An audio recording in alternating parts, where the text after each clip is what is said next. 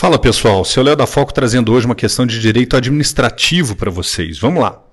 Acerca das modalidades de extinção dos atos administrativos, assinale a opção correta.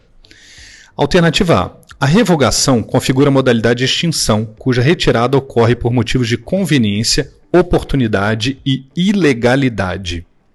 B. A renúncia é modalidade de extinção por meio da qual são extintos os efeitos do ato por motivos de interesse público. C. A cassação configura modalidade de extinção em que a retirada decorre de razões de oportunidade de conveniência. D.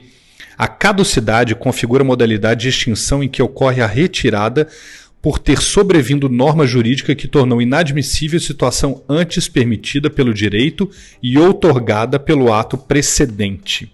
Então vamos lá. A questão está pedindo a opção correta. Alternativa A, incorreta. A revogação se dá por motivo de conveniência e oportunidade, e não por motivo de ilegalidade. Esta é motivo para anulação do ato administrativo e não para revogação deste. B. Incorreta. A renúncia é a extinção do ato administrativo feita a pedido do beneficiário do ato.